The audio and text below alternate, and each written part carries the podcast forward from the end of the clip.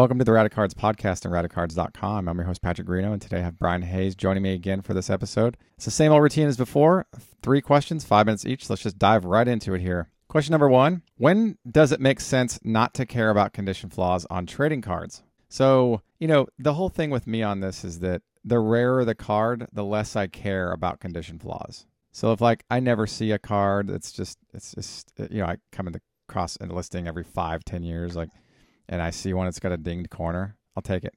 It's got a refractor line, I'll take it. It's got a, like a ding, like an edge, like imperfect, imperfect edge. There's like some chipping. If it's like a platinum medallion or something, I'll take it. There's really not a lot that I'll say no to. If it's like got a fold in the middle of it, that that's that would be heartbreaking. But luckily, I don't see too much of that stuff.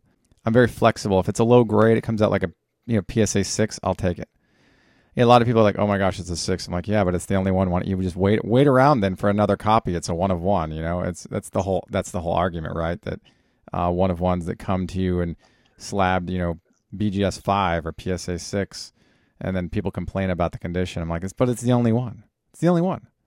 Like you know, there's no there's no waiting around for a better copy of this card. So, Brian, talk to me about your thoughts on this and when there have been situations when you've looked at a car like, gosh, I don't even care that it's you know this low grade or it has a condition flaw. And what's on your mind? Uh, yeah, sure, Patrick. Um, so first of all, I totally agree with you that you know generally speaking, the rarer a card is, the, the less I care about condition flaws. Um, I think that makes a lot of sense to, to most collectors out there. Um, you know, if a, if a card is rare and hard to come by, you sort of um, you sort of act and obtain that card uh, w- when you can because you just never know when you're going to see see that card again. So definitely agree with you there.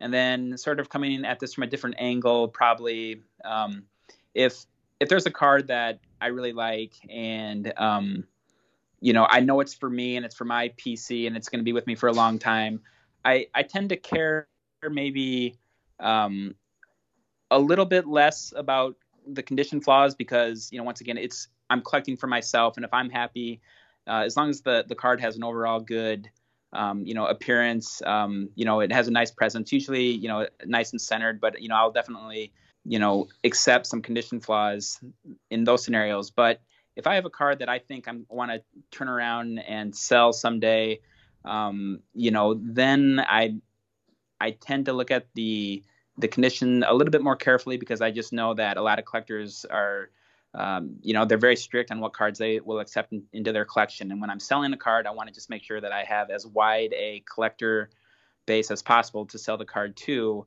Um, so if I'm sort of thinking down the, the road a little bit, I'll probably pay a little bit more attention to the the conditions of the card. Like obviously with my own PC, I have my own standards, and because I tend to collect rare cards, you know, just sort of going back to the first point now, like I've got a lot of cards that are rare, but not you know in mint condition or close to mint condition, but they they still have a nice appearance, and that's that's good enough for me.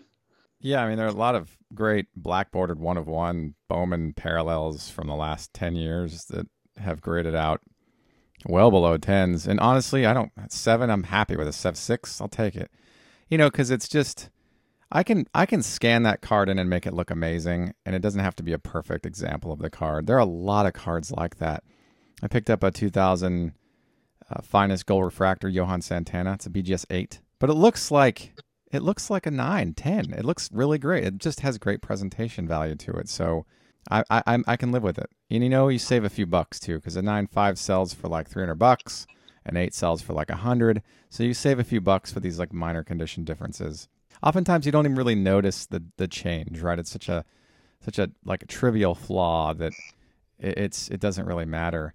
But again, I'm just happy to find the card. Like if this is the only example I ever find, obviously if the print run's quite a bit larger, let's say it's like to 55 or 60, let's just say, um, and there's a slight condition flaw on it. Let's say there's a refractor line. I can live with it because the card is so uncommon. I never see this card. I'm willing to work to get that card, even though it's not exactly perfect. But if it's, you know, it looks like a seven or an eight, that's good enough for me. And honestly, if it were a five or a six, I'd probably be fine with it too. It's just that I, I think that there are certain times it's okay to be lenient on conditions and not worry about trivialities like that. So I want to touch on that one. Yeah, and just one other quick thought on this. Sure. Um, you know, I, I often find, I'm sure a lot of us have as well, like for a lot of cards that are so-called, you know, a PSA 10. I mean, they are a PSA 10. If you actually look at them closely, um, you can see they have just as many um, obvious flaws as like many PSA 9s. And so um, sometimes I sort of consider like when a third party grading company grades the card, I sort of use that as a starting point as mm-hmm. to whether or not I want to add that card to my collection.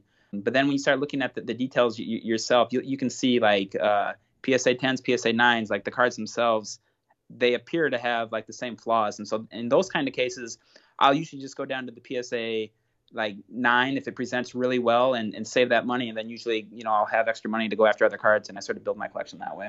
I like that. I like that. It's a good close to that one. All right. So point two. Now, recently, a 1993 finest uh, base card of Mike Piazza sold in a graded case that indicated it as a refractor.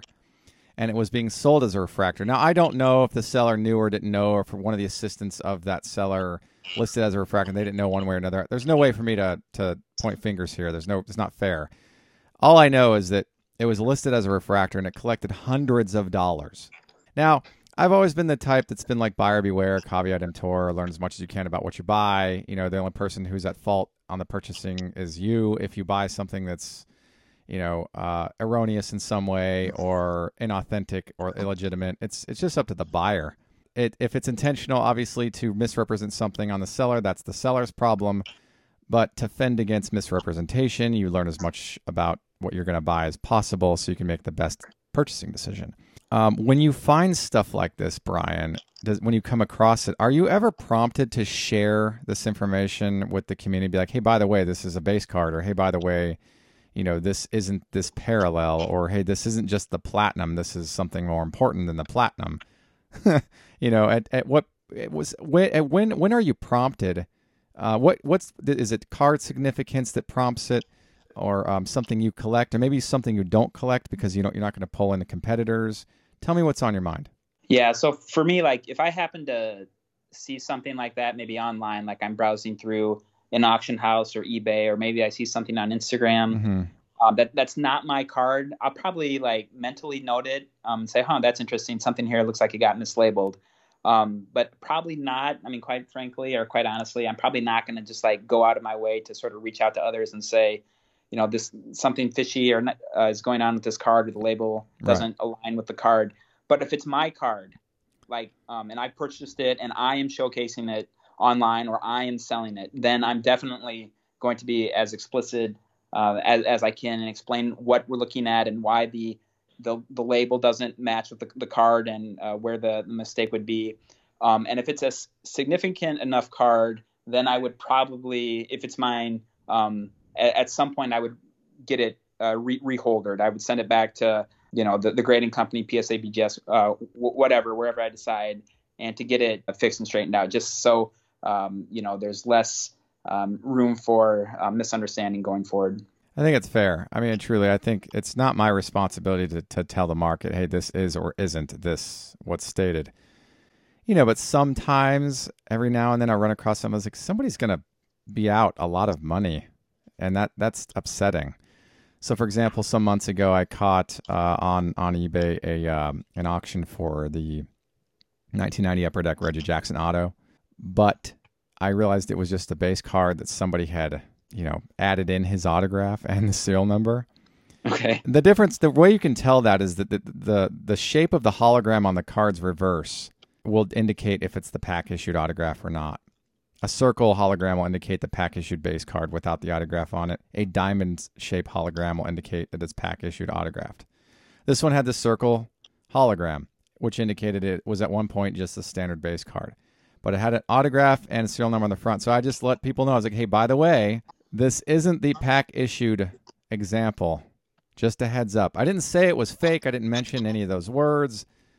I just said you know, if you're bidding on this, just be aware that this is the pack issued card.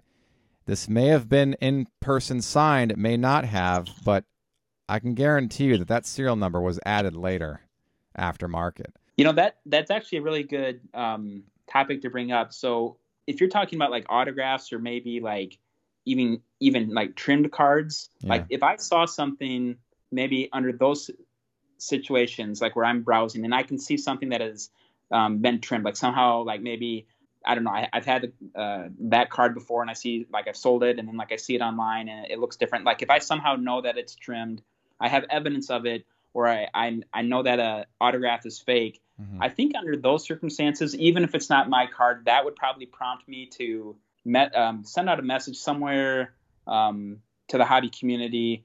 Instagram probably is where I would start. And I think under that situation, it's a it's a little bit different. I feel like that people have definitely had like nefarious intentions in mind when they do stuff like that. Sometimes with a label that's wrong like by PSA, it might just be an honest mistake. Um, I don't think they're out there to try to trick anyone or fool anyone. They're just an impartial grading service.